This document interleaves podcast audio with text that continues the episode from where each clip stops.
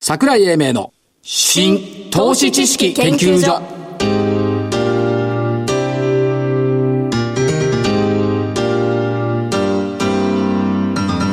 この番組は NPO 法人日本 IFA 協会の協力でお送りしますごきげんよう新投資知識研究所所長の桜井英明ですそしてコメンテーター日本 IFA 協会副理事長の正木昭夫さんですはい。日本 IFA 協会の正木です。よろしくお願いいたします。お元気そうですおねかげさまで元気ですよ。暑さに負けず。あそうですか、はい日経平均は1円38銭安ちょっとプラスになったのにね。 5番ザラバちょっと高い場面もあったんですけどあもった2万2270円39銭と続落ですね、でしたね。まあ普通だと6月末から7月頭にかけては ETF だとか配当の再投資とかで強いことが多いんですけども、はいここのところ難聴が多いと、ただまあ日中安値からは200円以上戻しているんでしっかりしていたかなということですよ、明日札幌行きますからねそうですね。札幌行くと株高のアノマリっていうのもあるんですよ、えー西向くだけじゃない、西向くだけじゃないの、うん東京にいなきゃ高いんだ しばらく外角ぐるぐる回ってればそうだから今日面白かったのはね、ソニーが年初来高値を更新はいはい。一方でボコボコになってい たアンジェスがストップ高とかねはいはい。なんかお面白い動きが随分出てきているなとこの間はあの、バイオ関連のところが総じてダーッと下がった日もありましたもんね。はい。なんかボコボコに投げながらもなんとなく保ってきたここ半年と、半期が終わりますからね上期先週おっしゃってたじゃないですか。はいえー、半期終わると、えー、選別そそうだから上変わ昇るとセクターが下落セクターになって下落セクターが上昇セクターになるとなるというふうに考えていいのかなと、はいしかしまあ配当金の総額って5兆4000億円もあんのびっくりしましたねで昨日昨日か一昨日か NTT と日産自動車い170社が6700億、で28日が株主総会ピークでしょそうですね明日1兆2800億円の予定だってほうほうほところまあ全部が再投資にならないとしてもういや再投資にすぐしますかねすぐはちょっとしないんじゃないいやだけどね新興市場が比較的こう、ななんとなくしっかりしてきたっていうのは、はい値動きのいいところに配当の再投資をしているっていう見方もなくはないんですよ、ですねだから7月の頭になると ETF の配当金の分配があるんで、これは再投資するでしょうそうですねだから自動的に7月の8日か9日ぐらいまでは強いといったところかなという感じで見てはいますけども面白かったのはあれですよ今朝の日経に載ってたもしバフェットだったらもしバフェあの牛バフェこれね、もしバフェットだったら何買うって言ってトヨタっていうの最高のジョークだなこそうですねれで2番がソフトバンク、で楽天ソニー任天堂ってそれ誰に聞いたんでしょうね600人ぐらいのアンケートかな、あそうもしバフェットだったらうん、バフェットが買うかっていうまあね日経新聞の経営者アンケートで今年正月に1位になった時点で、5年連続1位になった時点で、トヨタは決死だよね、普通。そんなこと言うとトヨタは怒られるかもしれ怒ならい。れますねそんな感じでは見てますけど、まあ最高のジョークのアンチテーゼだよね、これね。まあある意味あの心理としてはそうなのかもしれないですよ一方の心理としていや、もしバフェだったらさ、成長株を買うんじゃないうんまあ成長株ばっかりとは限らないけど、ある意味安定的な成長があって、あの構造的なものが非常に、えー健康であると、はいい、うところをずっと買ってましたよね。そうですねれが IT 関係に一部シフトしてきたじゃないですか。うん。だからその辺のところを、でもちょっと読みすぎでしょうね。ね。で、もう一つの問題はね、企業がお金貯めすぎ。ためすぎ、ここれれも載は。ってましたね、今日ね。2017年度の資金余剰27兆円。はい。去年から10兆円増えてる。ですね。解説としては収益力は高まっているが設備投資、賃上げには向かわず内部に溜め込むって。これじゃあそんなに上がらないよね、株価。と思いますよ。で、前年度の海外設備投資わずか3兆4千億よ。でしょ27兆も余剰資金1年であって3兆4千億しか設備投資しなかったら、成長なんかするわけないじゃん。ですよね。ね。怒られるに決まってますよ、そら。これ3兆4千億って2010年度以来の低水準。あまりにもだけど少なすぎますよね。うん。誰の、その、ための経営なんだっていう話になってくるでしょう、どうせ。うん、そのうちなってくるでしょなうっねて。くるでしょうね。で、この結果、企業が保有する現預金、えっ、と、3月末で261兆円。 261兆過円。去最高更新。これ、現預金でしょ現預金。で、法人企業統計で見ると3月末で426兆円。ですよね。お金はさ、昔お足って言わなかった、わしって言いましたよ。今の金にはおお足が生えてないんだよ。いや、ぶ、あの、昔、僕らが親から教われたのは、お金というのはいかに使うかと。使ってなんぼじゃとはい。言われましたからね。だから、お足じゃないんで、今、なんつうの、お石っつう 美の。味しい。美味しいじゃないですね。動けない石、みたいなところがあるからと。はい。一方で個人。確定拠出年金の2017年度、平均運用利回り3.25%。あ、よかったですね。これはいいっていうの悪いっていいう。や、よ、よかったでしょ。だって、国債見てくださいよ。0.0いくつですよ。確かにね。まあ2年連続でプラスの成績。はいで、いいかったって言うんだけど、日経平均上昇率13%。はい。ね。はいで、運用利回り3.25%。これ良かったって言うの、いや、日経平均っていうのは株式だけじゃないですか。株式以外のところにも運用す、あの、資産配分するべきですから、そう考えればまあ、妥当なんじゃないですか。そうですか。10%以上の運用成績を出した人が5%全体の。でも5%しかいないってことですね。 4割は0から1%。うん。だまあ、あの、債券とか預貯金とかそういう方の方が多いんでしょうねと。でも、あの、国の方もね、はいあの、手数料が安い運用商品に、とあの、資産を配分しなさいとかって言ってるじゃないですか。はいあの辺もおかしいですよ。確かにね。まあ、で、クーポン連投、さっきのその国債を、1.5%の国債26兆円が償還。 1.5%もある金利が、まあ一応、でしょあのクーポンレントだからもらえるよね。もらえますよ。で、26兆円が消化になってくる。ちょうど10年経って。 100倍近いんじゃないですか今の国債の。そうよね。でしょ ?0.03% とかだからねでしょこれすごいですよ。これどうすんだろうね。消化になっちゃうと。いや、消化になっちゃうの。間違いなっちゃうでしょといったところを考えていくと、まあ、また、あの、お運用難になってくる。でしょうね。でも、あの、日銀が、うんあの、国債買ってるって言ったって、国債の発行額ってだいたい1000兆円でしょでしょで、日銀が買ってるのは450兆円ぐらい。 ?450 兆円もですよ。もう、まあ40%超えてる。だだから最近あれじゃないですか。こう、マッチングできないじゃないですか。から5日か6日、飽きないなせせずっですよね。ていうのがありましたけども、これね、いずれね、株もこの時代来ると思いますよ。大きい。ETF? うん、ある先輩がね、20年ぐらい前に桜井な、いずれストックショートエイジのショートの時代が来るって言ったわなけ。るほど。はい。そんなバカなこと ないで、い20年前なんて考えられない。はい。だけどあ、そりゃそうですね。だけど今考えてたら、もう日銀が大株主っていうか、その信託がね、大株主になってるところがたくさんあるし、フたくさん出てるじァゃーないストリテイリングだってこのままの勢いで買い 続けたら、不動株消えちゃうんじゃないかっていうぐらい、だからストックショートって、あながち冗談じゃなく、そんなに遠くない世界であるんじゃない国、国営企業ですかそうすると。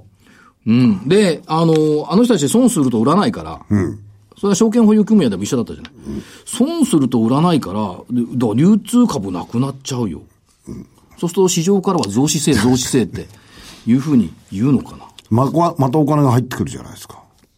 そう。でしょ、うん、だから、まあ、それは二百何十兆も余剰資金があるんだから、現預金があるんだから、いいんじゃない株にちょっと移動してもって。個人が1800兆持ってますから。そう株屋的発想をするとどうしても残念ながら、そういうふうになってしまう。というところで、えー先週の振り返りをやってみましょうか。はいはい。とりあえずさらっていきましょいきますよ、ゾウさん。どうぞさ3917アイリッチ。ご本人は勝ったと思ったでしょう。うが。思いました。 1960円から1893円。そうでしたね。罰はい。勝率罰ゼロ。えーっと、桜井。はい3853インフォテリア。1000コロ35円から1000コロ45円。丸。丸。もう丸。丸よ。早いじゃない。ここまでは。あここでは。ここま では。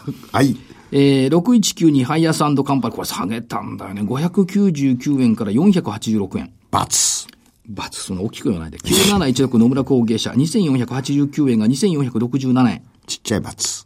ちっちゃくもないけど、バツ。京急1858円が1827円、バツ。はい。銘柄12345つある中でインフォテリアだけが丸。おでも丸があった。ということおはかげ、さまで。そっちの勝ち。そりゃそうでしょ、勝率25%。そうだね。はいまあいいです。じゃあ今月の増産いきましょう。今月じゃない、今週です。あ今週今週今週はですね、またかって言われるんですけど、もういいです。大和ハウス。1925。だって株価がですね、ここまで下げてんですよ。えっ、と、今年1月に4594円、これ、えー高値なんですよ。で、えー6月の26日かな。はい3641円、はいここのところまで下げて、まあ、今日のところが引け値がちょっとわかんないんですが、3700円前後はいだと思うんですよ。はいまあ、ここまで下げてきてれば、大体、まあ、あのー、PR10 倍ですよ。で、じゃあ、どうしてっていうと、業績は極めて好調。はいえーっと、売上3兆7959億円。これ3月の決算です。はい8%強増。それから営業利益3471、プラス11.9%。はい経常3445億、はいプラス14.7%。はいで、EPS は去年に比べて11%上がってると。はいこの上がってるところがなんでこんなに安いのと。ほおかしい。う。ほう。これは安いところみんなが売ってくれてんだから、買ってじっくり貯めときましょうということですよね。それからもう一個。はい桜井さん。はい何でしょう探しました。何来年の干支。何大和ハウス。どうした創業は昭和30年なんです。はいところが設立は昭和22年。なんだ、ベビーブーマーじゃんよ。ベイビーブーム。数いりゃいいってもんじゃないんだ。あ、そういう言い方するちゃんと来年の、ありがとうございますイノシシと銘柄のために、はい、ありがとうございます。探してきたのに。はいでしょイノシシねここイノシシです。これだから、今週はこれわかりました。はいえー目先感で投資をするな。心動けば相場に曲がるこれ。理屈上手の商いベタ。今日、こういう格言を今日めっけてたんだけど、もう今日ぴったりだったな、これはあ、そこ言う。相場に過去はない相場は明日もある。あーわかってますよ。ダイワハウスね、一大和ハウスです。いいですよ。この間書いたのはね、あの、相場は狩りだって書いたの。彼、あ、ハンティングそう、山に逃げ込む獣をどうこうね、狩るか、どう撃つか。それはハンティングですね。獣っつうのは下行かないからね、上行くからね。つまり、相場で行くと上昇銘柄を追いかける。おーこれは、漁師の投資法ですね。ほうほうほうもう一つ漁師っていうのいるんだよ。魚取る方。フィッシング。そう。フィッシャーそう。たくさん取れたよ、石垣島で。海の底の網に引っかかってくる獲物を一網打尽にする。相場で行けば安値銘柄のおしめ買いってあるのかどうか別にして。ほうほうほう。で正木さんはこっちだね。魚取る漁師だね。ほう。私は、あのー上に登る熊とか鹿を取る漁師だね。しかし、熊取ったり鹿取ったりするにはあまりにも気が小さすぎるよね。正木さんの場合はあんこうかなんかが出てくるんじゃないの 結構なことですね。鍋にしたら美味しいですから。今夏だからあんこう鍋食べたくないしね、別にね。えーと、銘柄いきますよ。どうぞ。えーっと、イノシ銘柄で、エボラブラージア6191。エボラブラージアこれ。先々週言ってたんだよね。言ってましたね。すんごいね、これ、良くなこってきれた値ね。動きですね。値動きっていうかね、えーっと、DNA トラベルを12億円で買収したの。はい。そしたら合算の取り合い高、取り扱い高が1400億円に倍増したの。これ分かってたことでしょこれすごくないすごいでです今まで国内航空券のエアトリだけやってたじゃない、うんそう海外が入っちゃったから700億が1400億になっちゃったのよ。倍倍。おや。で、エアトリ夏場も CM 積極的に導入するって、昨日吉村社長言ってたで。もこれってあれじゃないですか。あの、業界のことよくわからないんですが、はいやっぱりシェアが高いところは、航空券だとかなんかっていうのも、かなり有利なんじゃないですか。強いって。でしょうん。だからエボラブルアジア昨日ちょっと取材しててね、お変わってきたなと思って。あの社長。うん。吉村社長。はということで、えーもう一回行きたいと。あ。はい。それからね、えー、3697次元。あ、次元。はい。これもね、変わって、昨日たまたま一部上場のセレモニーやってたんだけど。そうでしたよね。で、たまたまあったのよ。はい。たまたまあったらさ、やっぱり、10年かかわ、あの、かかると違うね。あそうですか大きくなったね。おー。で、えっ、と、上場まで、えっ、と、一部来るまで4年ぐらいかかったのかな。はいその間にね、M&A バンバンやって、求人がメインだったのが、不動産とかいろんな情報がこれ入ってきたっていうことを考えると、ワンストップドアってさらにおー。高まってきて、ここからスタートだろうね。はあ。前一度来ていただきましたよね。あの、宇宙食をもらったけどね。宇宙食ね。まあ、それはいいんだけど、次元変わってきた。はい。それから、えっ、と、今言ってきたのが、8885ラ・アトレ。ラ、アトレ、はい。これは、えっ、と、不動産なんですけどアトも、レねはい中中古再生販売とかやってたんですが、新築マンションの開発、再開してきた。ということと、商業施設、ホテル、あるいは老人ホームなんかの収益不動産の開発が随分拡大してきた。ほっう。ていうところですね。あとはアクロディアとかフリーゲートと共同で IoT インターフォン標準装備の中古再生物件も開発してきたっていうのと、富裕層向けの、えーっと、200ミリオンコーナー、2億円以上の中古再生物件の発売もしてきたっていったと結ころ。構大きなもんですね。うん、大き中く。古のやつでしょ大きくなってきそたれ再生してリノベしてやるわけでしょで、えーっと、お中に、い新しい物件なんかが収益化してくる、くるのが、これ12月決算なんですけど、第二四半期からなのよ。ああ。 13じゃななくて4、6からなのよ。ということは最後のところ違う。えっと、12月。 12月でしょだから中間でしょ。あ、中間。で、まあ、第一四半期、週、進捗率低かったんで、大丈夫今期はと皆さん思っているかもしれませんが、季節性があって、第2四半期、第4四半期がやっぱり高いっていうことを考えると、安いよ。なるほどと思った。ほうだからまあ、ラアウトレ。浜松町まで行ってきたの、この暑い中。それともう一つ、123。えっ、と、4348インフォコム。はい。システム開発と電子コミックということなんですが、医療、介護関連、それから業務管理ソフト、それから電子ブックね、こういったところが伸びてきているんで、電子コミックのパピレスを株価を、株を10%取得して第2の株主になったんで、この辺の協業が出てくるかなということで、期待をして、以上、1、2、3、4 4名から。ということつ。しかも、こあれだね、今週はみんな、汗水垂らしていったところばが多いね。そうよ、汗水垂らさないと、汗垂れるんだ、今暑いから。あそうなんですよね。ということで、えーこの後本日のゲストのご登場です。桜井英明の新投資知識研究所それでは本日のゲストご紹介しましょう。本日というか先週の銘柄で唯一上がっていた。証券コード3853、東証一部上場、インフォテリア株式会社、代表取締役社長 CEO、平野陽一郎さんです。平野社長、よろしくお願いします。よろしくお願いしますやっぱ持ってますね、唯一上がってた。本当にありがとうございます。平野社長が来なければ、あの銘柄が入ってなければ私わけだったんですよ。全敗で。いや、いやいや、負けたら、負けたら困るのよ。あ、そうね。だから、先週気合を入れて言ってたじゃない。言ってましたね。これはね、中継出してるのにちゃんと読んでないだろうとそ言ったんですよ。ありがとうございます。だから成長性をやっぱり見るんであれば、売上高は2期先に現在の1.6倍、営業利益が1.7倍だ。新中継見りゃ分かるだろうとまで言ったんですよ。で、えっ、と、今期の現役要因としては、まああるんですけど、これ成長のための現役だ。そうですね。とまで、はい。これはまあ後で伺いますけども、言って、上げてもらってよかっう。た。そうです。今日は社長にご自分の口からいろいろお話を聞けると。だからね、企業は生きているってのはよくわかるんですおよっ。しゃる通りですね。はい。ということで、そう思います。東京暑くないですか暑いです ね。暑いっすよね。暑暑いいっすよね。ということで、えっ、と、業用からいくと、まあ、汎用ソフトが中古、中核と。はいいうことでいいですよね。はい。企業向けの。企業向けの。アステリアがぶっちぎりに良くなってきた。そうですね。もう前年度はライセンスが15%ば15%以上伸びた。はい。はい。それからまあ、ハンドブック、シェアトップ。はいもう、もう今度、もうこれはすれば儲かるっていう段階に来てる。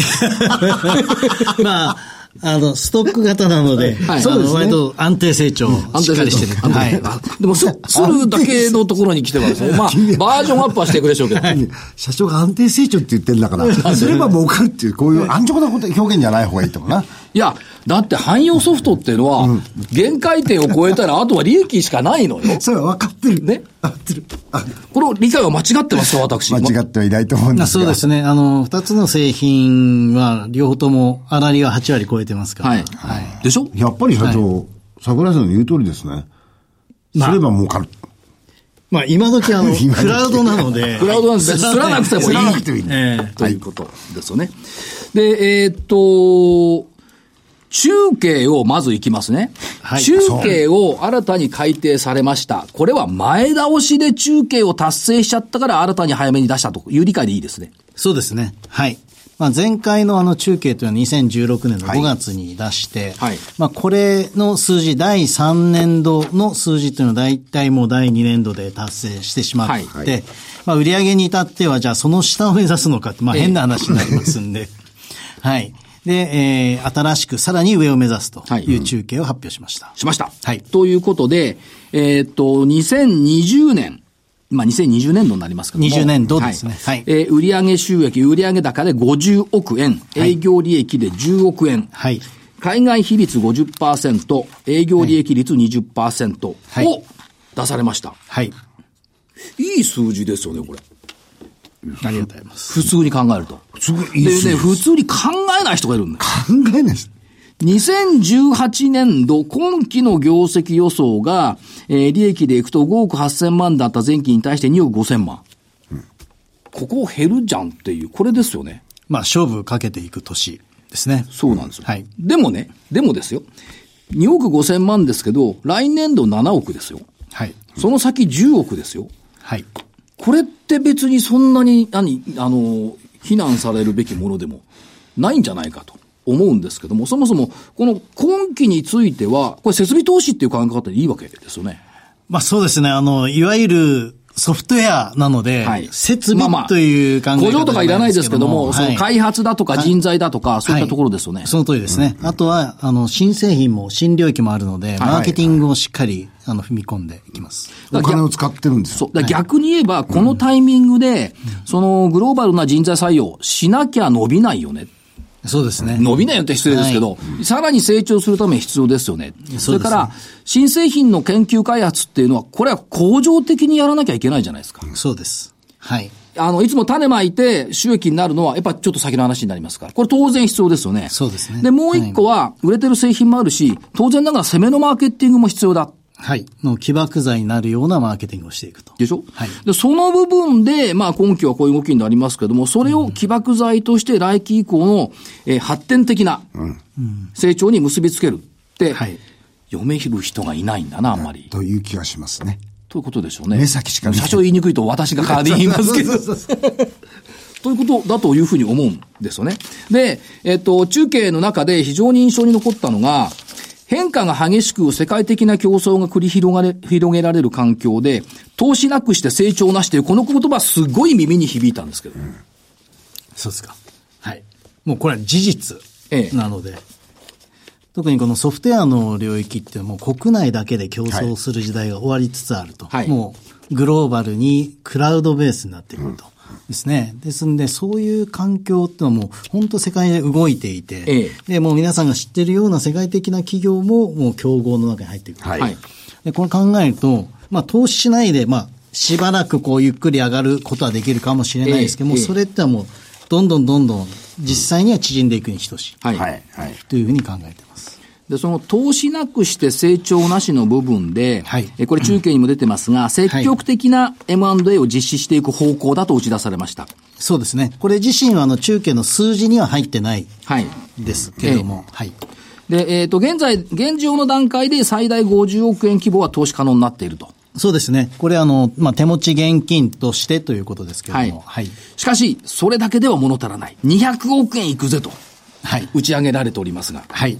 これはどうですかそうですね。これまでは、あの、うちは、あの、基本的には融資を受けないというスタンスで経営をしてきましたけれども、はいこれから世界に出ていくということで言うと、ええそういうデッドも含めて、はいえー調達をする。ええさらに、えーまあ、企業価値を上げていくことで、えーそこの部分が使えるとはいいうような、それを、まあ、それは金額換算になりますけれども、ええはいそういったことを含めて、まあ、4倍の200億円というものが、えー投資可能な形にまで持っていきたいということです。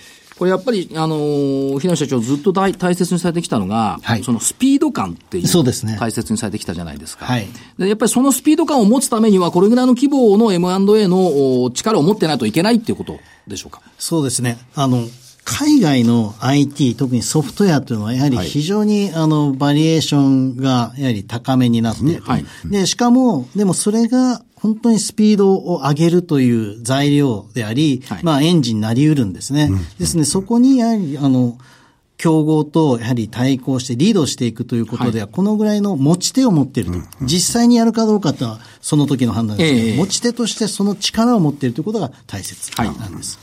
重点投資領域っていうのはどうなんでしょうかなんか D にまとまってるんですけど。はい、4つの D です。デザイン、データ、はいえーディセントライ、ディセントライ、えーライディセントまライだカタカナになってないんラでイすズね。ですね。 D、セントラライズ。は。はいい。はい。それから、あーデバイス。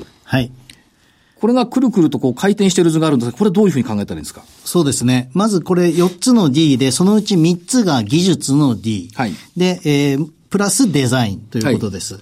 で、この3つの D という領域に、えー重点的に絞って投資をしていくということです。特に、えーデータの中では AI、デバイスの中では IoT、はいディセントラライズの中ではブロックチェーンとはいいう領域が、私たちの、あの、中心として投資をしていく領域で、はい今回、えー中継ではその3つの技術の D に対して、ええー開発の、えー特別なチームを新設するとはいいうことも発表しています。ぱりそういった意味では、この4つの D の部分を重点的に考えながら成長を求めていくといったところですね。そうですね、はい。これまで開発チームというのは製品ごとにチームを作っていたんですけども、はいはいこの重点技術領域は、さらに、えーその専門のチームを作って、はいそれらの技術を製品の方に直接活かしていくという形で、縦横ではいチームを組みます。人工知能活用ラボ、デバイス連携活用ラボ、ブロックチェーン活用ラボとはいいうところで入ってくる。そうですね。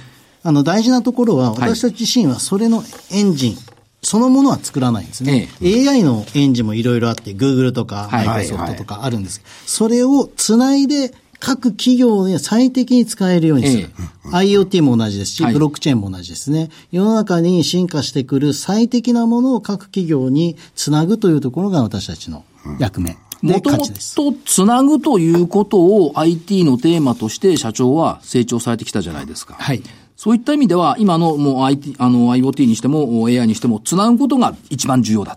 そうですね。ということで各すね企業に応じた形というのを実現していくことが大事なんですよ。はいその囲碁に勝つとか、こういうところっていうのは、その、サンプルとしては面白いんですけはいど、企業の、それぞれの企業の役に立つという形ではないですから、ええはいその企業の持っている膨大なデータを食べさせて、育てて、はいはいそしてそれを活かすというようなことが、例えば企業における AI の使い方。はいそこのところ、データであり、つなぐというところはもううちが得意としてきたところですから、はいもう圧倒的にここを価値に変えていけると考えてます。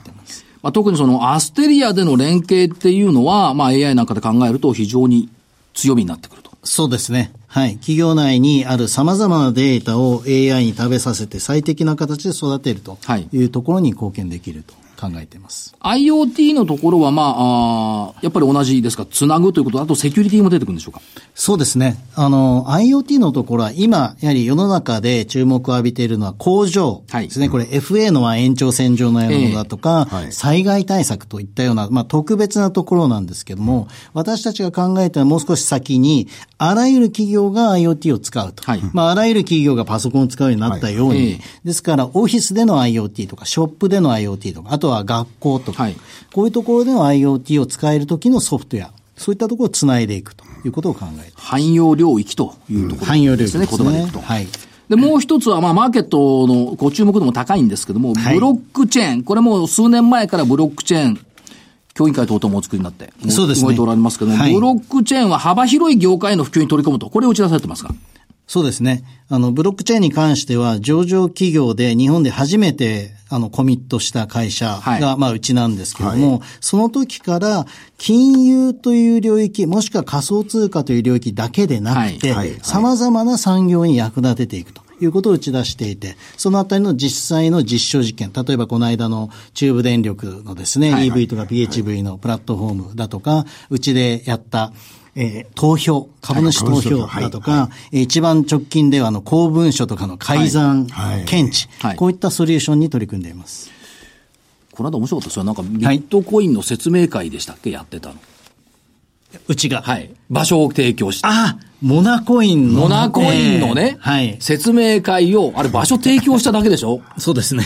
はい。それなんか誤解され誤解て、されて変な報道になっちゃったっていう。あれは本当に残念なことでしたけども。もうあの、実際のニュース元にもですね、はい謝罪いただいて、ええまあ、今後こういうことがないようにということで、まあ、ううちの方もですね、はいまあなんかできることがあればということは考えてますけれども、ええまああれは本当に完全に誤報でしたんで。そうですよねええ。だから、ちゃんと確認して報道しないといけないって、色がのいいなんですけどね。そうですね。それもただのあの、場所のご案内だったんはですいよ、ね。場所提供しただけええはい。プレスでも何でもないのに。まあ、それはそうとして。えっ、と、ブロックチェーンのところでいくと、えっ、と、文書改ざん検知ソリューションの提供を開始されました。はい。これ、株主総会の後、これ公開されたんですかいろんな動きっていうのは。えっと、ニュース自体は株主総会の前ですけども、前に社社長株さんは自ら映像になって出てた。ええ、あの、株主総会の後の事業戦略説明会の方でデモンストレーション、はい実際に見ていただくはということを行いました。はいはい。これどうなんですか文書改ざん検知ソリューション。改ざんされてないことを確認して、その上で、ハンドブックで文書を閲覧する。そうですね。はい。まあ、ハンドブックというのは一つの例で、このブロックチェーンのソリューションはいろんなこの文書管理のシステムがあると思うんですけども、ええその文書管理のシステムにうちのこのソリューションを入れると、はい。改ざんされたことが簡単にスマスマートフォンで検知できるというものです。これはだけど大きいですよね。そうですね。まあ実際今、あの、困られているようなところにお使いいただきたいと思いますけども、ええはい、あの、特に、その改ざんの防止だとか、検知というところに、うんうん、今、どうしてもこう、人的な手当をされようとしてるんですね。すねはい、まあ、監査だとか、その手順だとか、ただやっぱりここっていうのは、もともとその文書というのは今はもうデータですから、はい、データですから、そうするとやっぱそこに技術を持ち込むっていうのは非常に大事なことで、これブロックチェーン本当に役立てるところなんですね。だから、いや、これは意外感があって、うん、ハンドブックってつなぐソフトだったよねって、これが文書改ざん検知やってくれたら、企業でこれ使ってる人たちめちゃくちゃ楽だよねっていう。うん、そうですね。まあ、これあの、うちの例ですけど、うちの議事録。はい、やっぱ上場企業ですから、議事録とかも改ざんされたら困るじゃないですか。えーえーえー、議事録を登録すると、自動的にその改ざんを検知するための仕組みが組み込まれて、はい、で、QR コードも自動的に組み込まれて、はい、それでピッとこう、はい、見ると、改ざんされてるかどうかわかるという、はい、こういうソリューションです。これ優れもんですよね。ちょっともう一つ伺いたかったのは、はい、10月から社名を変更されます。はい。創業以来のこの思いのあるインフォテリアから、はい、えー、アステリア。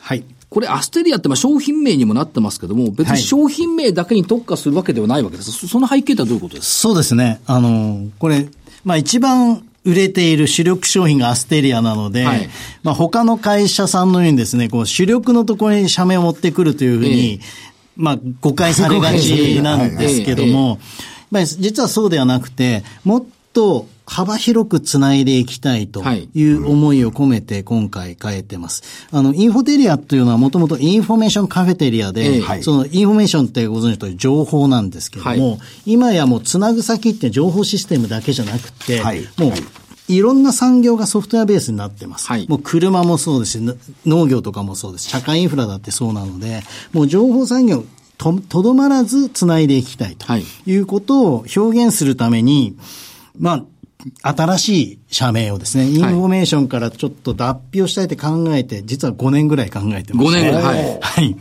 で、ずっとずっといろんなことを考えたんですが、最終的にやはりアステリアというのは最適だろうということで、はいうん、えー考えて決めました。 10月1日から世界ブランドアステリアコーポレーション。そうですね。うん、実はあの、社、あの、世界見ると、インフォなんとかって会社非常に多いんですよ。はいえー、で、これで、またインフォなんとかっていうのは、やっぱ認知の度合いですね。えー、認識される度合いとか、あとは、えー、まあ何をしていくかっていうようなこと。はい、えー、ようなことの分かり度合いとか、はい、あとは拡張性ですね、えー、こういったようなところで、いろいろあのリサーチもしまして、実はあの7カ国でリサーチをしまして、はい、でインホテリアよりもアステリアの方が圧倒的に良いという結果も出たということもあって、えー、株主総会提案をしまして、はい、まあ、この度、あの、めでたくですね、えー、承認をいただいたというところでございます。だって、えっ、ー、と、インフォテリアの I は9番目でしょアルファベットで。はい。アステリアの A は1番目だもんそうなんです。そうですね。はい。そうなんです。そうでしょ、うん、はい。で、これあれですか、1958年にソニーが社名を東京通信工業からソニーにした。、はい。うん、これあの、ソニーさんは東証一部にやはり、上がられた年なんですね。えええ、ですんで、まあ、私自身は実はあの小さい時から、ソニーの技術者になりたいというような 憧れも持っておりまして、まあ、いろんな局面でですね、あの参考にさせていただいているんですけども、はい、ソニーさんも東証一部に行って世界に出ていくぞっていうところに、時にソニーって社名されたんですね。うん、まあ、そういったことも頭にありまして、はい、まあ、今年、あの、おかげさまで東証一部に、はいいけましたんで、まあ、これをいよいよ実行と。特に、あの、実は、今年20周年ですね。ですんで、はいええ、まあ、次の20周年への思いも込めてということです。はいこれ、たまたま、だから1958年も犬年でしょほうほうほう今年も犬年。今年も犬年。だから、えとは犬年で一緒なんだね。アステリアもソニーも。うん、東証一部。縁起がいいです、ね。縁起がいいですよね。だからそういうところで10月1日からアステリア、ということですけども、社長どうなんですかソフトウェアの爆発力ってのはまだまだすごいって感じでいいですかすごいですね。だからこそやはり投資をするということです。はい、もう他の世界ブランド見ていただくと分かるように、ええ、本当10年で世界ブランドも、みたいな、たくさんあるんですね。はい、本当に、やはり工場もいらない、輸送もいらない産業材ですから、はいはい、本当にいいものが世界で認められると、もう本当爆発と言っていいようなことが起こりうる。これがやっぱりソフトウェアの世界です。だからどうなんでしょう、グーグルなんかでもそうですけども、あっという間に5年ぐらいで世界に出ていっちゃったということを考えると、そうですねインフォテリアがアステリアになって、あっという間に世界に出ていっちゃうっていう日は来る可能性もあるということですね、高いってことですね。行きたいですね。アステリあアの宇宙ですし。はい。アステリアは、星星座座、星座ギリシャ語で星座なんですね。ですよねもういろんなものをつないで、上から、空から見下ろしたいとはいいうぐらいの気持ちです。でまあ、今は人工知能も出てきた、IoT も出てきた。社長が行ってきたってのは、今必要なものを今提供するんじゃ遅いと。そうですね。もうそれ、創業の時からそうで。先に必要になりそうなものに対して投資でい投資をして製品化してきた。これを続けていくとはい。いうこと。アステリアもそうです。はいニーズがあって作ったのではなくて、私たちが将来必要になるであろうということを考えて作りました。ハンドブックもそうです。はい。だから新しい社名アステリアはこれからの20年、つなぐのは企業の情報システムだけじゃないと。あらゆる産業の輝く星をつないでいくと。はい。いうことですよね。はいもう一回中堅のとこまとめますけども、2020年に売上高50億円。はい営業利益10億円。はい。えー国内の事業を伸ばしながらも海外売上比率50%。はい。積極的な投資をどんどんしながらも営業利益率20%。これは持っていくぜ。こういうことはいですよね。そうですね。そしてまとめとしては世界ブランドのアステリアコーポレーション。はい。最後に一言だけメッセージを頂戴はい。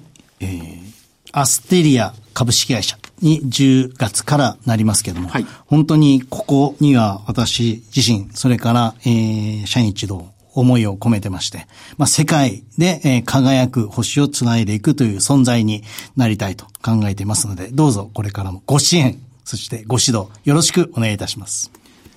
えっ、と、今日のお社長、本日のおゲスト、証券コード3853、東証一部上場、インフォテリア株式会社、いずれアステリア、えー代表取締役社長、CEO、平野陽一郎さんでした。ありがとうございました。ありがとうございました。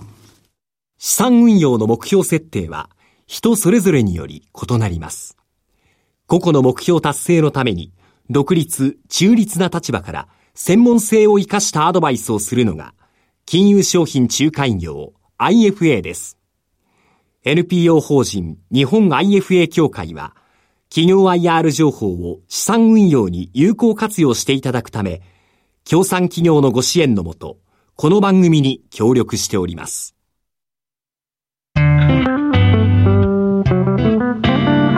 桜井英明の新投資知識研究所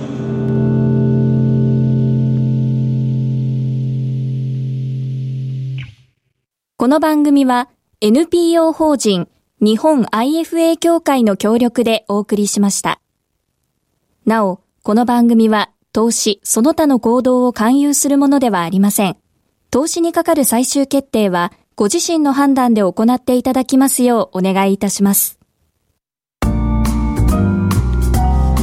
いいお話をねいやすっきりしましたね。すごくすっきりした。